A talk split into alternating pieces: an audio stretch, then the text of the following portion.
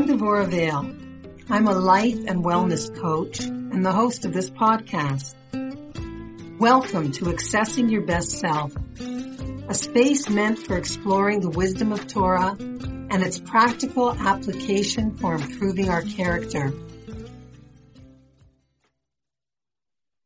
morning, everybody. As many of you know, today is the 17th of Tammuz, which is the beginning of the 3 weeks, the period between 17th of Tammuz and Tisha B'Av, is a period that's called the Bein Hamitzarim, or between the straits, the narrow and constricted time of the year, where unfortunately the Jewish people made some wrong decisions, and because of it, this is the time of year when Hashem basically has placed a lot of different calamities and tribulations throughout Jewish history that tend to cluster around this time period.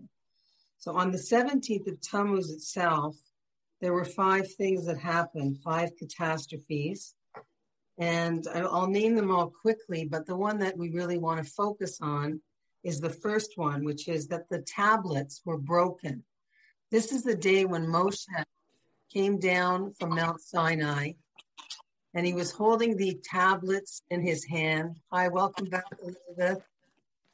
And of course, when he got down, there's a lot of story around this. What he saw was the Jewish people dancing around a golden calf. And we know that the Jewish people had panicked. Moshe, according to their calculations, was not on time. He'd come down a day late. They got nervous. The Yetzer Hara started acting up with them. There was even a vision that they all saw of Moshe in a coffin floating overhead. And they panicked, and they basically made this new leader, these new gods, so to speak, to replace Moshe. And of course, Moshe sees this, and what happens is that the tablets which he's carrying all of a sudden become too heavy for him. Because what happens is the letters that were on the tablets, can everybody hear me okay?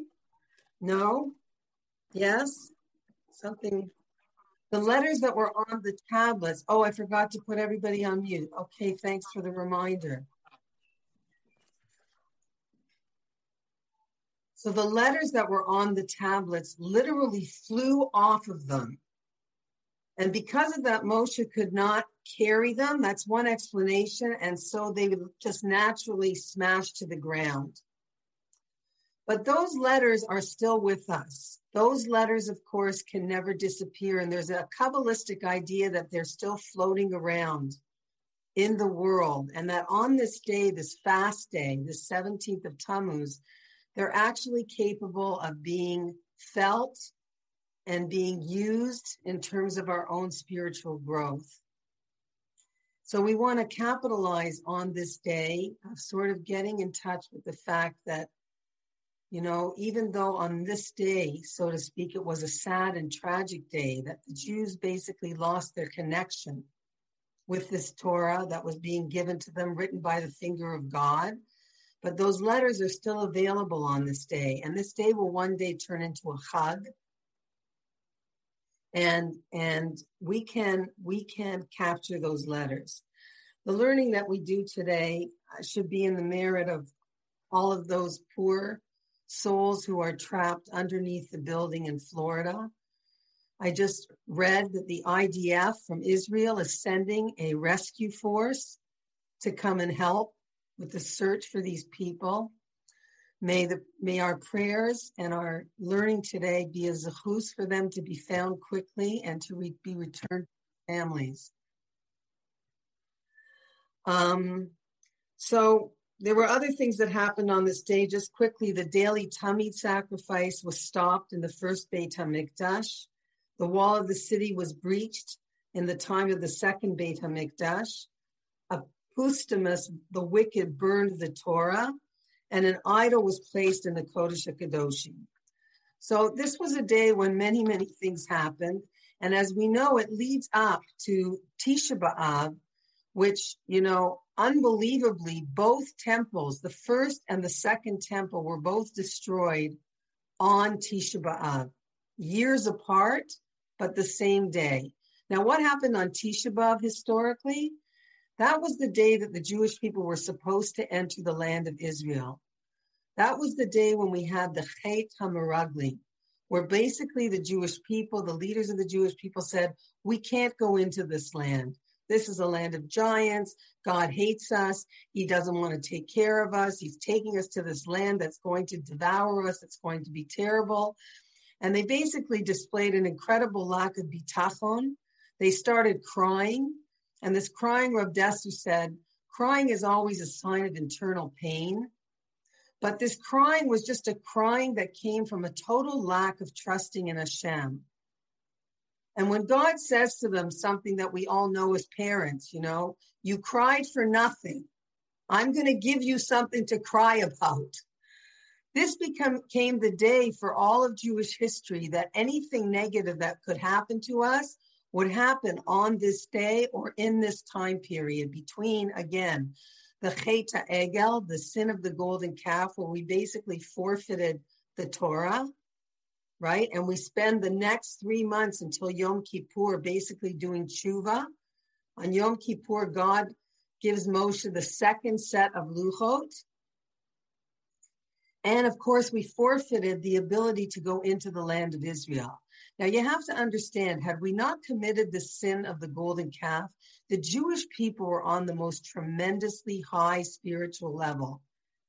Had we received those first luchot, we would have entered Eretz Yisrael immediately, and we would have lived on the level in the land of Israel in the same way that we had been living in the desert.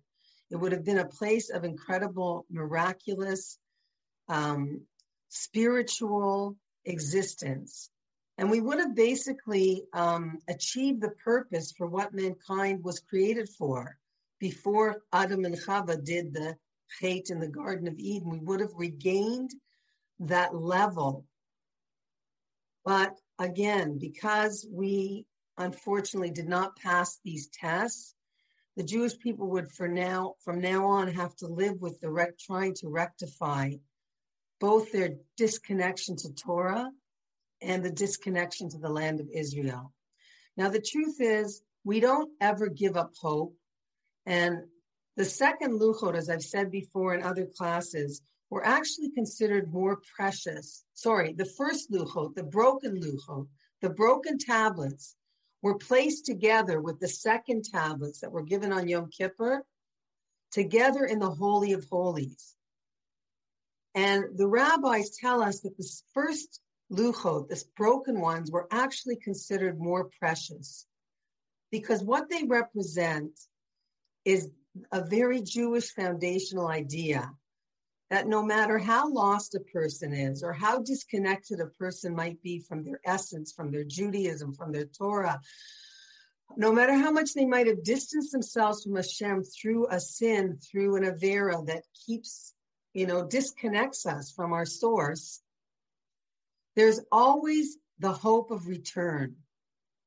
And these broken luchot show that even though Moshe comes down and the Jewish people are literally worshiping Avodah Zarah, a different God, right? There's even ideas that say he didn't want to give them the Torah because had they had the Torah, which says don't worship idols in it, right? The Ten Commandments, then God wouldn't have been able to save them because they would have been going against the Torah, but they didn't have it, so to speak. So they really didn't, so to speak, know the gravity of their sin. But again, the point of the first luchot is that we always can return to Hashem, and that actually when we return to Hashem after we've done wrong, this is considered an even greater connection than that which we had before. And again, I always like to give the image of the rope. Imagine a rope that is tied from Hashem to you. And of course, because of our deeds, because, as it says, a person only sins when he's in a state of insanity, right? When he forgets that he's completely connected to Hashem, his every breath, right? The fact that we get up in the morning. So when we turn away from Hashem and decide we're going to do our own thing, what we're doing in essence is cutting that rope. However, when we realize our mistake, what we're doing with tshuva is we're retying the rope. We're making a knot in the rope. okay, it doesn't look as beautiful anymore, but the distance between you and Hashem is not only reconnected, but the distance is made shorter by your return. So there's an even greater closeness. Another analogy quickly is an analogy of a king who leaves three of his servants in charge of his wine cellar while he's going away. And he gives all three of them the instructions not to touch the wine and to make sure that it's, you know, completely protected. Anyway, when he comes back, he finds out that the first servant could not control himself at all, and he drank a bottle of wine. The second servant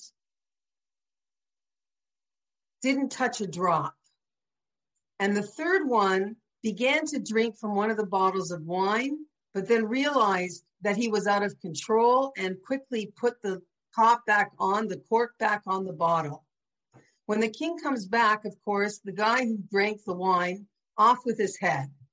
The second guy who didn't touch a drop, he's rewarded and he's given 1,000 rubles for his loyalty to the king. But the third guy, the king says, you, I'm giving 5,000 rubles to, and I'm not only doing that, I want to make you and appoint you as vice prime minister in my government. So, of course, the second guy is apoplectic. He says, what's going on here? I don't understand. I didn't touch a drop of wine, and I get 1,000 rubles. He, on the other hand, disobeyed you, king. He opened up the wine. He drank from it. But the king said, yes, but I trust him more than I trust you, because he showed incredible amount of ability to recognize his error and to exhibit a self-control and be able to recork the cap. And that's basically the image of what tshuva is. Okay? So in a place where Balei Tshuva stand, it says, even Sadiqim Gemurim, right? A perfectly righteous person cannot stand. Because once you've tasted doing something wrong, but you right yourself, that's greater, right? That's greater than somebody who never had that Yetzer Hara before, let's say, as the angels, right? We say that the human being is greater than the Malachim, greater than the angels, because we have struggle inside of ourselves. Okay, so let's get into our class. This morning, Ahavas Chinam, of course, just to remind ourselves, the reason that we're learning this topic right now is because we are, again, in this period of time where we're told in the Gemara that in every generation that the temple lies in ruins. It means that the sin, the rectification of what caused the destruction of the second temple, which was sinas chinam, causeless hatred of one Jew to the other, that until this is rectified and fixed, every generation has to see itself as if the temple had been destroyed in their day.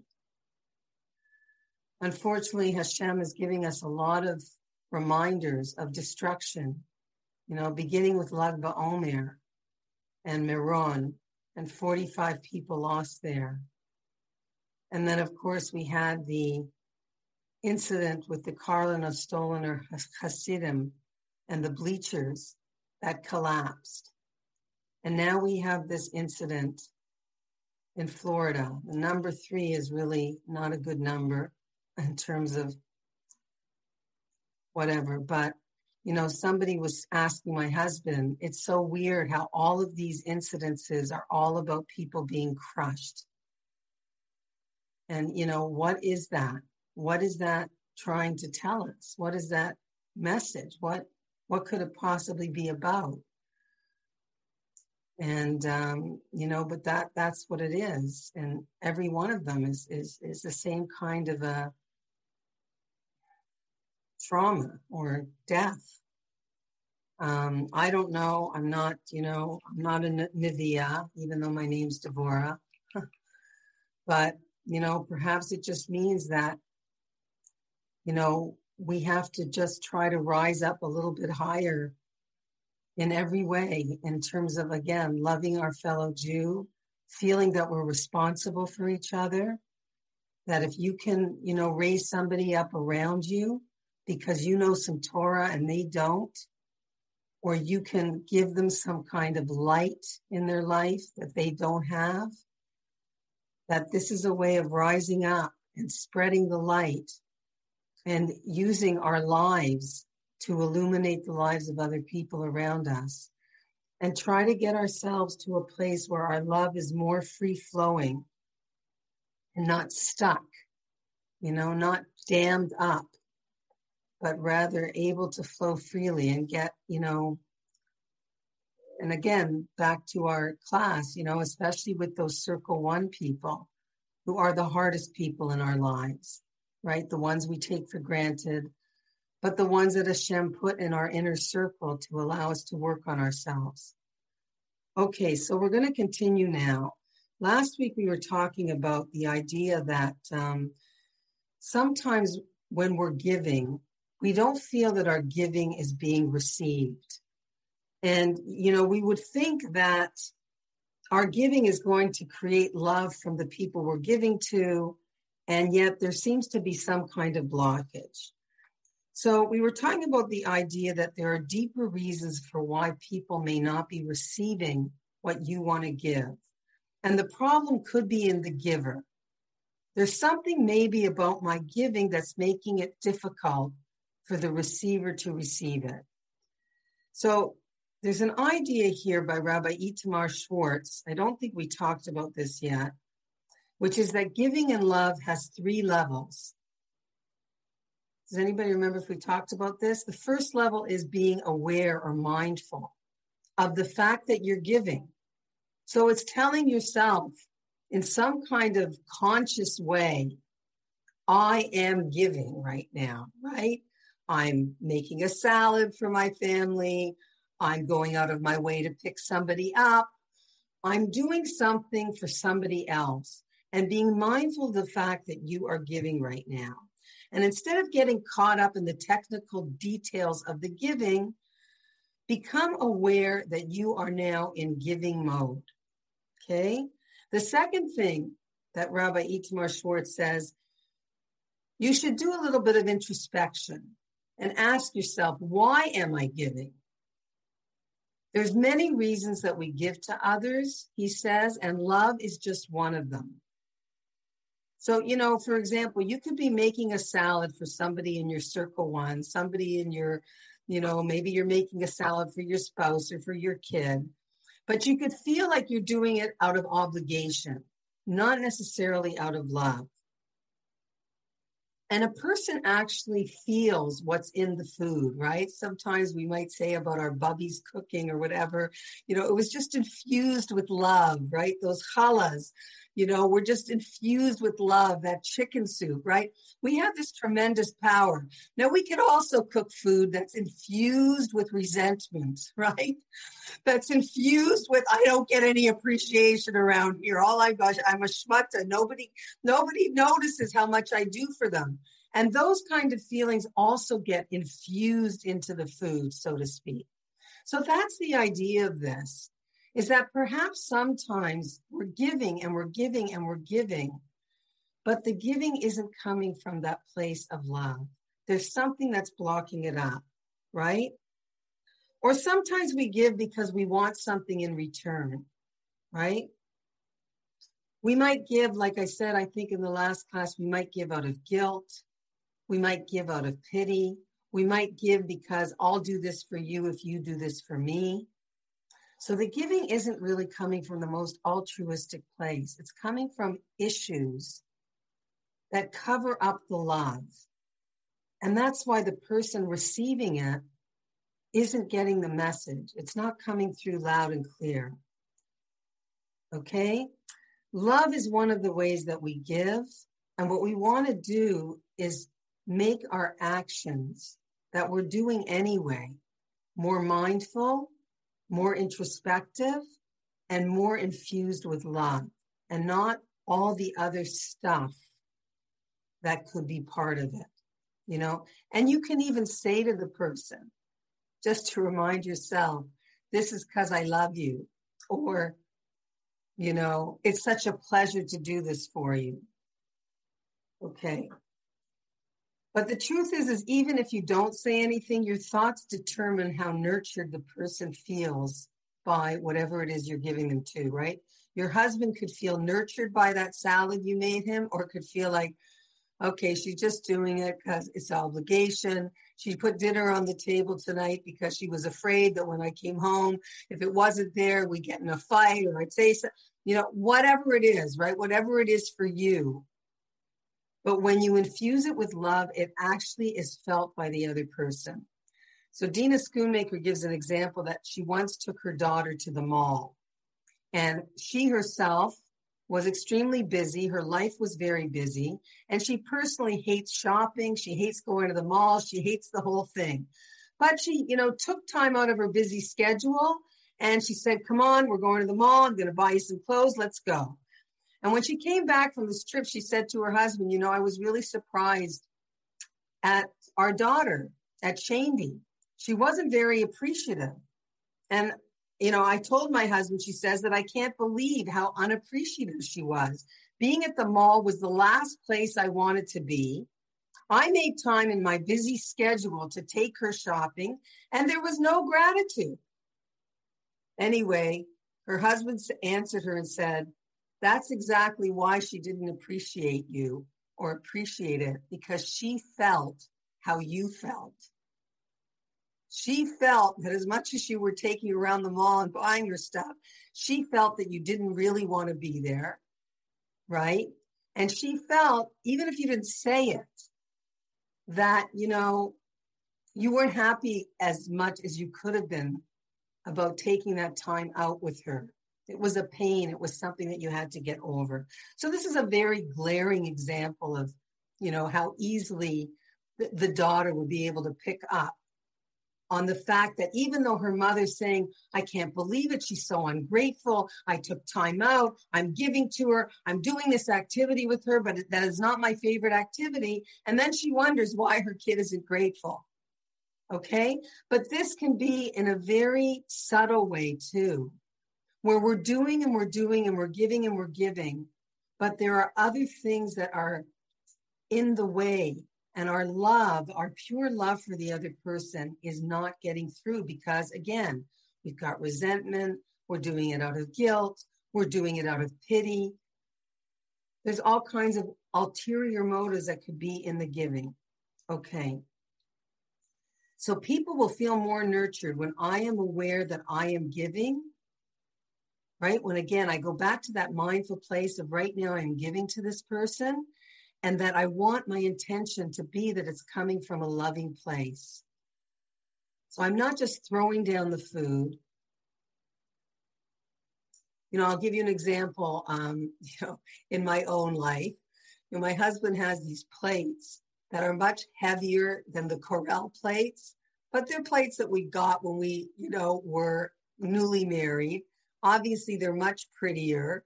They're, you know, china, which makes them much heavier. And, you know, he likes to eat his food on that plate. I couldn't care less. I'll grab the Corel. It's light, it's skinny, it's usually on the top, and it's easy. And I have to make this extra effort. It hasn't become, it's getting a little easier, right? But I have to make this extra effort to realize if he likes his eggs on that pretty plate, okay? Even though it's a pain for me, instead of taking that plate out like, ugh, you know, and he's probably, you know, getting the eggs with that, ugh, why can't he just be happy with the Corel, right? You know? But now I say, okay, this is the extra love, the extra added way that I'm expressing, here's the eggs on the plate that you prefer. And it's going to take more effort, but maybe it's another way of my reminding myself, give him these eggs with love, you know, in a full way, with all of myself, not just with part of myself and then other stuff mixed in. Okay, I gave that example because I think it's a good one. So another idea here is that You know, even when you're talking to somebody, even when you're in conversation with somebody, people can sense when you're talking to them because you want to be, or when you feel it's kind of like a burden, right? People can sense when you're feeling like you have to talk to them, or when you really want to talk to them, or you want to listen to them. And it's a different kind of feeling that people pick up on. Another idea here is that sometimes the smallest things that we do are so much easier to communicate with love.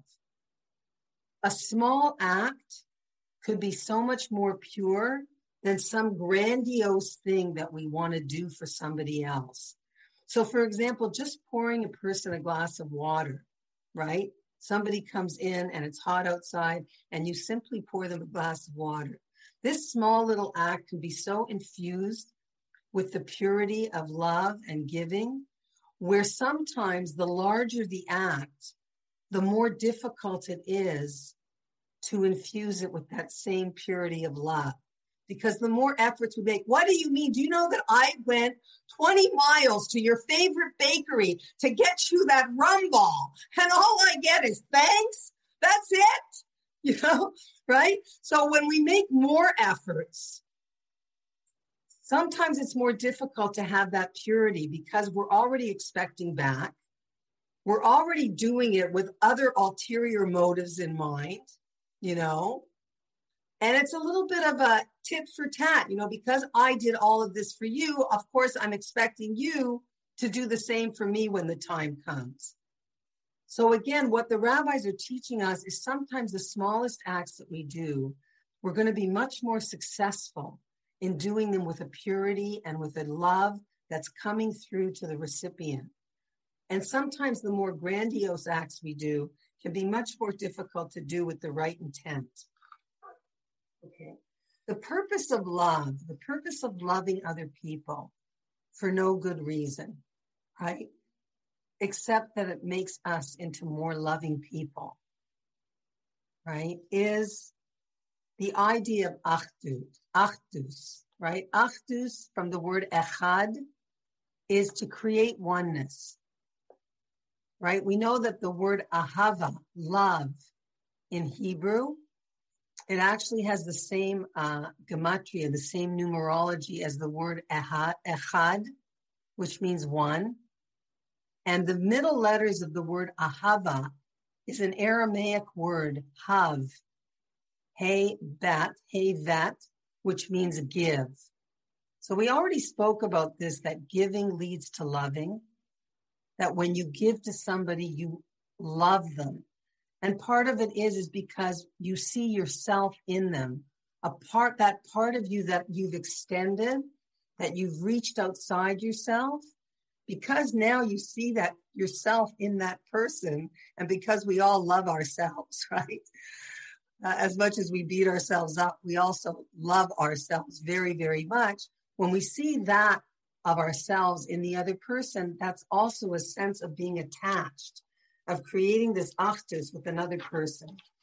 So the Gemara in Baba Basra talks about a Roman emperor who comes to Rabbi Akiva, and he says, does your God love poor people? Because if he loves them, why doesn't he take care of them? Why does he keep them poor? Why are there even poor people in the world? And Rabbi Akiva answered him, because Hashem wanted to give us mitzvahs to help those people. So why does Hashem leave us to deal with the needs of other people? Why couldn't he have made everybody self-sufficient, given everybody bounty, everybody what they need? You know, it goes back to the Garden of Eden, where Adam and Chava were created as one human being. And Adam says, I'm lonely, right? I don't have a partner. And God literally does surgery, right? And separates them.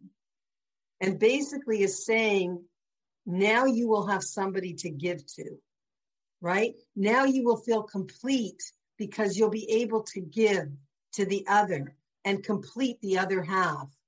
And, you know, I like to say that, you know, when God did surgery, he didn't cut them in a straight line. He cut them in a jagged line, right? And fitting the two people back together and giving the giving that the other person can receive, that's the work that's involved. But the same idea is what Rabbi Akiva answers Turnus Rufus.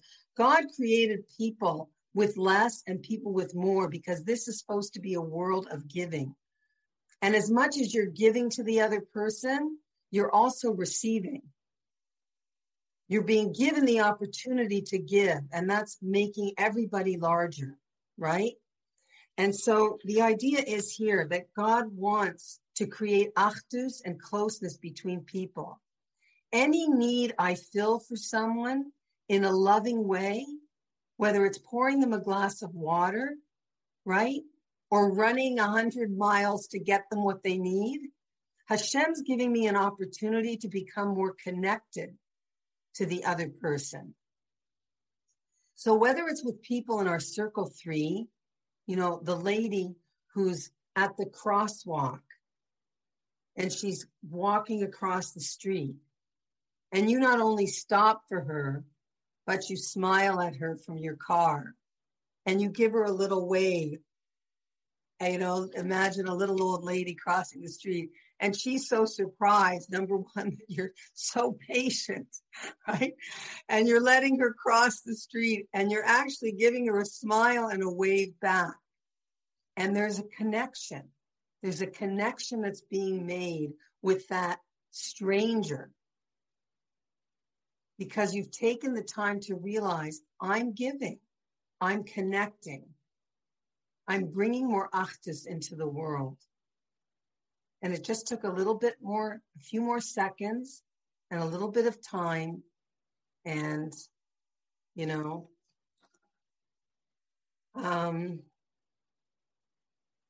so this is a ahavas chinam minute, right? You could tell yourself, this is a ahavas chinam moment. This is a time where I'm just giving out my love for nothing.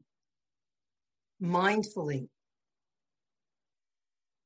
It could be 20 seconds, right? And it's not a feeling of I'm stopping out of obligation because there's a crosswalk and because I have to, but rather I'm happy to stop. It's my pleasure to allow you to walk across the street. Now, I know this is hard in Brooklyn and New York, where I remember when I lived there, they used to say, what's the definition of a split second in New York? The time it takes for the light to turn green and the guy behind you to honk, right? Everybody's in a major rush. And no matter where you live today, people are in a rush. But the pandemic has slowed us down a lot. The pandemic has given everybody time to breathe and time to just be and time to simplify and recognize the simplicity of life is so much better than all the stuff that we pile on top of ourselves and get busy with and run away from whatever it is we're scared of. And then we sort of realize, what am I running away from? This simplicity is so wonderful. And even time spent alone with oneself and learning how to love oneself, which the pandemic has done, has been so good for people. Enjoying their own company, right? Getting to know oneself. And now, you know, that we're breaking out, people are saying they're appreciating other people more. As much as everybody's laughing about how somebody told me yesterday that I met that, you know, we've lost some social skills. You know, she was saying that she read something where people are forgetting to introduce other people to each other if they're in like a group, like, social skills that you just take for granted that you've been doing and practicing your whole life. Like it could be just from this year and a bit that we've kind of been, you know, on our own or in our own little nuclei of families that, you know, there's certain things that we have to relearn, you know, and some people are venturing out and really excited about seeing people. And other people are saying, well, I have a better balance now. I don't have to have guests every Shabbos and I don't need to have people around me all the time. and I'm good like this. I figured out my life as an empty nester with my husband in the house that I didn't have, that I was scared of before. So there's all kinds of different ways that we have changed or we have experienced some kind of difference. And the idea here is that circle three people, those people that are on our periphery, we should be able to be more abundant with our hellos, with our smiles, with our saying good mornings to people that we pass on the street and bringing more love into the world. Because this is what Hashem wants us to do. Okay, so the homework in terms of this idea is to take an action that you're already doing and try to infuse it with more love, right? Either by saying to yourself the three steps, right? I am now about to give to you. I want to do this with intention, and I want to make sure that I do it. What was the third one? No, it's not here. I guess I want to make sure that I'm doing it with as pure a love as I can, not mixed with anything else, so that that's the way you're going to receive it, okay? It's my absolute pleasure to give to you. Thank you for the opportunity, because when I give to you, I'm expanding myself. I'm developing my ability to love others. And of course, it's the giving that leads to the loving. Okay.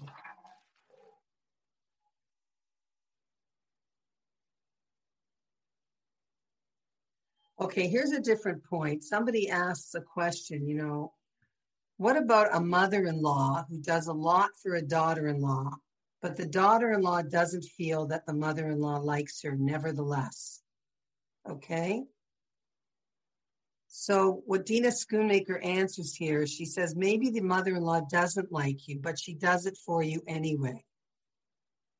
So even when you're giving, the principle here is even when you're giving to somebody that you don't really like, it's called mesiras nefesh, meaning that it's really hard for you. It's like you're sacrificing a part of yourself that's not enjoying the giving because you have trouble with this person, but you're doing it anyway because it's the right thing to do.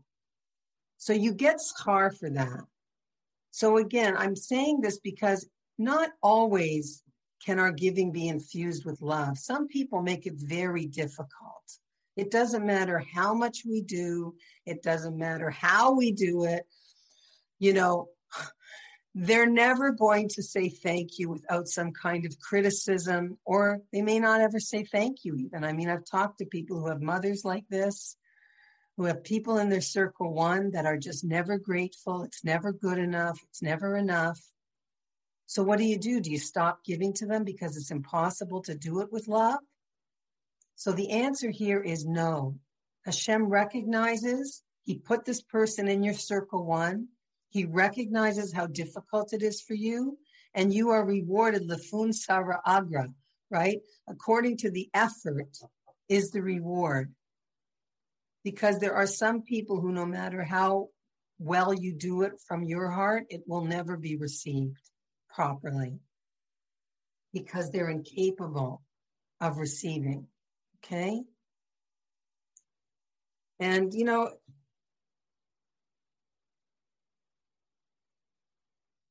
But this is where she says the difference between that and ahavas chinam, loving others for no reason, is different. It's a different mitzvah. It's a different midah. It's the midah of, I loved buying you that sweater. I loved doing this for you. Whatever it is that you're actually giving, you're doing it with nurturance and love. Okay? And it's the idea that even if you don't feel that way, you're faking it until you make it. Now, I'm not talking about the very difficult people there where, again, we said there's no chance, no matter what you do necessarily, because they have a difficult personality. But with regular people that we're interacting with and we're trying to up our level of avas chinam, we want to work to just infuse whatever we're doing with more love, okay, with a pure kind of giving. There's lots of things we do for others that are not ahavas chinam, that are not coming from love, because it's hard to love that person. And we get schar, we get rewarded for that. But again, ahavas chinam, this particular type of giving, this is where when we're giving, and we have no reason, necessarily an extremely difficult person that we're giving it to. We're trying to find that pure, flowing place of love that we said at the beginning of the series, that our nefesh, our soul, has this unlimited amount of love within us. And that's what we're trying to tap into. And that's what we're trying to allow to flow freely. Okay? This more natural kind of loving. Now, sometimes it's hard because sometimes, I just want to mention something else. I downloaded this thing. It was called The Value of Talking to Strangers and Nodding Acquaintances. And the experts say that COVID has robbed us of impromptu contacts that help keep us happy. Okay? It's the conversation with a local barista, a bus driver, a casual work acquaintance, or a person in line at the store that make up what the experts call weak ties. Individuals we don't know well, if at all, but who nevertheless contribute to our happiness and sense of belonging. These encounters have largely gone missing with the advent of stay-at-home orders and lockdowns issued in an effort to combat the spread of COVID-19. And that loss could be taking a significant toll on our emotional health and professional productivity. Research suggests there are so many reasons that these informal connections are so beneficial. Okay, so we're referring to the circle three people, right? They are typically brief, taking up little time in our overscheduled lives. They offer people a way to be seen, heard, and appreciated, as well as the chance for them to express gratitude. They frequently come free of any expectations. They're likely to be bridges to other communities and networks. And perhaps most important of all, according to the researchers, they can help us cope with some of life's most pressing challenges. So, because of COVID-19, we don't have that many opportunities to just run into people anymore, not just strangers. But those people who are not, those people are very, very important for our emotional health.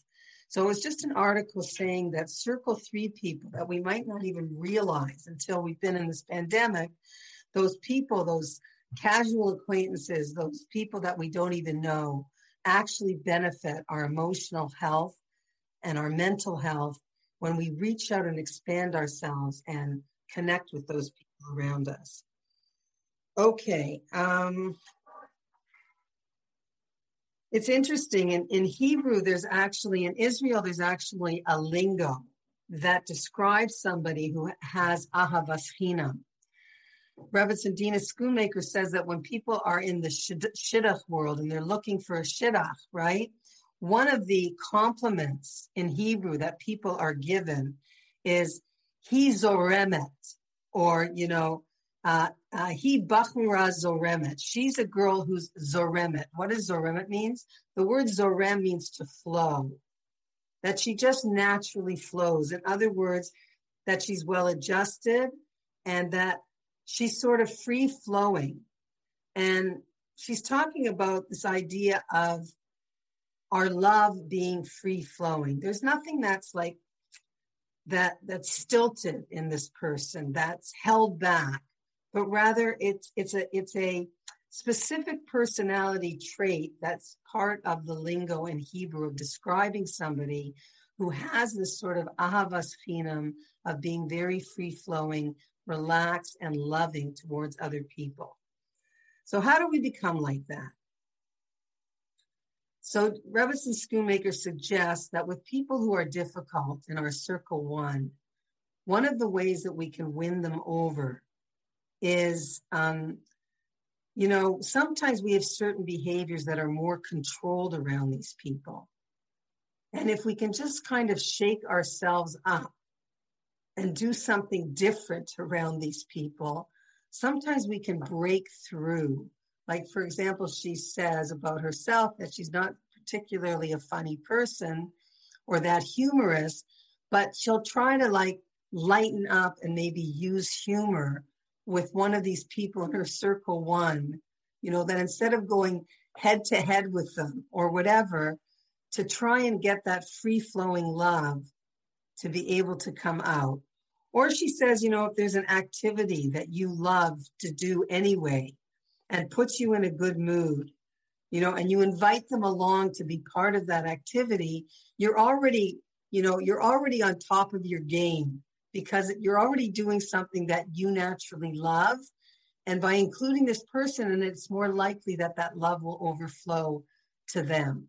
So these are just different ways. And then, of course, the idea we just talked about, infusing small actions with positivity, whether you're cutting a salad or pouring a glass of water, to be doing it with an awareness of doing it with a positivity, to give a small compliment and infuse it with love and gratitude. These are all important ways that we can make a person feel our love and that we can unlock our own love that may be restricted within us. And, you know, sometimes our love is restricted. It's not even about the people around us. It's just cultural. It's our own fears and insecurities. It's our own vulnerability, perhaps. You know, I can't love too much because what if I get hurt? What if the other person doesn't accept my love? What if, you know, it comes with too many strings attached? So sometimes we have a lot of illusions ourselves that constrict our ability to just be zoremet, to just allow that free-flowing love to come. And for each of us, it can be something different, right? You know, it could be a distrust of other people, a worry about, you know, allowing that emotion to come to the surface. I mean, I'm not a psychologist, I'm not a therapist, but I'm just, you know, thinking out loud. So Sarah Hunter Radcliffe of Toronto fame, right? And we've said this before, she's famous for making this idea very popular, which is that 80% of your interactions are supposed to be positive, and 20% of your interaction with children specifically can be negative. And she says so much of our communication with our family members are in the negative category. Now, when we talk about negative, we're not talking about criticism. It can be simply, did you pick up the laundry from the dry cleaners? Like I asked you, you know, get your boots on. Did you brush your teeth? You know, just giving commands, just telling people what to do. Many people file in the negative. It's not considered part of the 80% positive, right? Hurry up, get moving, hurry up. I always have to wait for you. Let's go. Even said in a nice tone, it still goes into the negative bank account with the people in our circle one. So she says that that the power of positive words is so much stronger in terms of how other people receive it and how it's received in the brain, right? In the brain. The power of positive is so much stronger than the negative.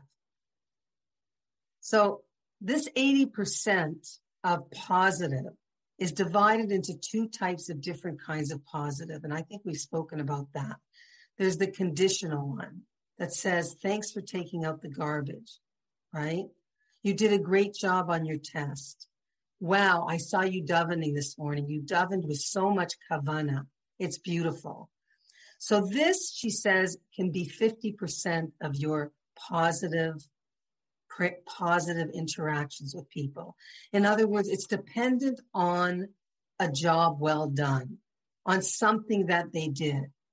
But what Sarah Hunter Radcliffe says is that it's actually the other 50%, the unconditional positive, that really builds a person's self-esteem. It's the positive words that come with no strings attached. The positive that just says, gee, I am so happy that you're my kid. wow, I am so lucky that Hashem made me your mother, right? Or with our spouses, or with the people, you know, our friendships, you know, I'm so grateful that you're my friend. I just have to tell you this. Not for this reason or that reason or any other reason. And she says that research shows that it's these unconditional positives of the 50-50 of the 80% positive interactions that really are responsible for self-esteem. You know, you don't have to be a great business person. You don't have to get an A+ on your test. You don't have to do anything. I love you unconditionally. The first type of conditional can breed a perfectionistic attitude, where they only get positive feedback connected to something that they did. I'm loved when I produce. I'm worthy when I produce. And it's very hard for us because we grow up in environments where our parents had high aspirations for us, and we pass this on to our kids. You know, it's not good enough unless you reach this level, then you'll get a compliment. And for sure, culturally, you know, people who came from more European backgrounds, getting any kind of praise for anything you did, right? Unless, you know, you came home, you know, you might not have gotten your first piece of praise until you finished medical school and were the top surgeon in the hospital. But before that, nobody said very much about anything you did, because a lot of European parents showed their love without expressing it. You know, the mother might get up in the middle of the night at 3 a.m. and iron your underwear, right? And that was the way she was showing her love. But she would never say, you know, we're so proud of you that you got it. Even there, they didn't even get the conditional positive praise, okay? That you got an A+. But for those of us who gave our kids the conditional positive praise, we have to realize that what we do sometimes is we create unrealistic expectations for themselves of perfectionism. I'm only going to compliment you, right, if it's tied to something that you did. But ahavas chinam is like this unconditional positive. Ahavas chinam falls into the category of I love you just because. I love you because you are who you are, right? I'm so grateful to have you in my life. I want to give to you because just by virtue of the fact that, you know, you are so wonderful. You are so terrific. Not because of what you did, not because of, you know, something you achieved. You don't have to earn my love. We said this at the beginning, right? Ahavas chinam means free love. It's not something you have to earn. It's not something you're eligible for. It's like if you went to a store and they were giving out something free, they didn't say, well, you know, show me your papers. You know, let me see if, you know, you're down on the list. No, we're giving it out for free. You don't have to pay for it. And this is what we mean by ahavas chinam. Okay, I think we're going to end here today because we're going to continue with this idea. So let's just give ourselves a little bit of homework. So again, the circle one person, the people in our lives that Hashem has chosen for us to be in our inner circle, because they're the ones that, of course, give us the most work in terms of perfecting ourselves, in terms of being mitakain, right? Being that tikkun that we need to perfect ourselves. So they're the people that require the most work. So if there's a circle one person who you want to make more like a circle two person, again, we said circle two people are people who you just feel your best with. They're people you choose. They're people who bring out, you know, the best in you. And the circle one people see you with those people. And they're almost jealous. And they say, why isn't she like that with me? Why is she so uptight with me? Why isn't she free-flowing and laughing and smiling and just being zoremet, you know?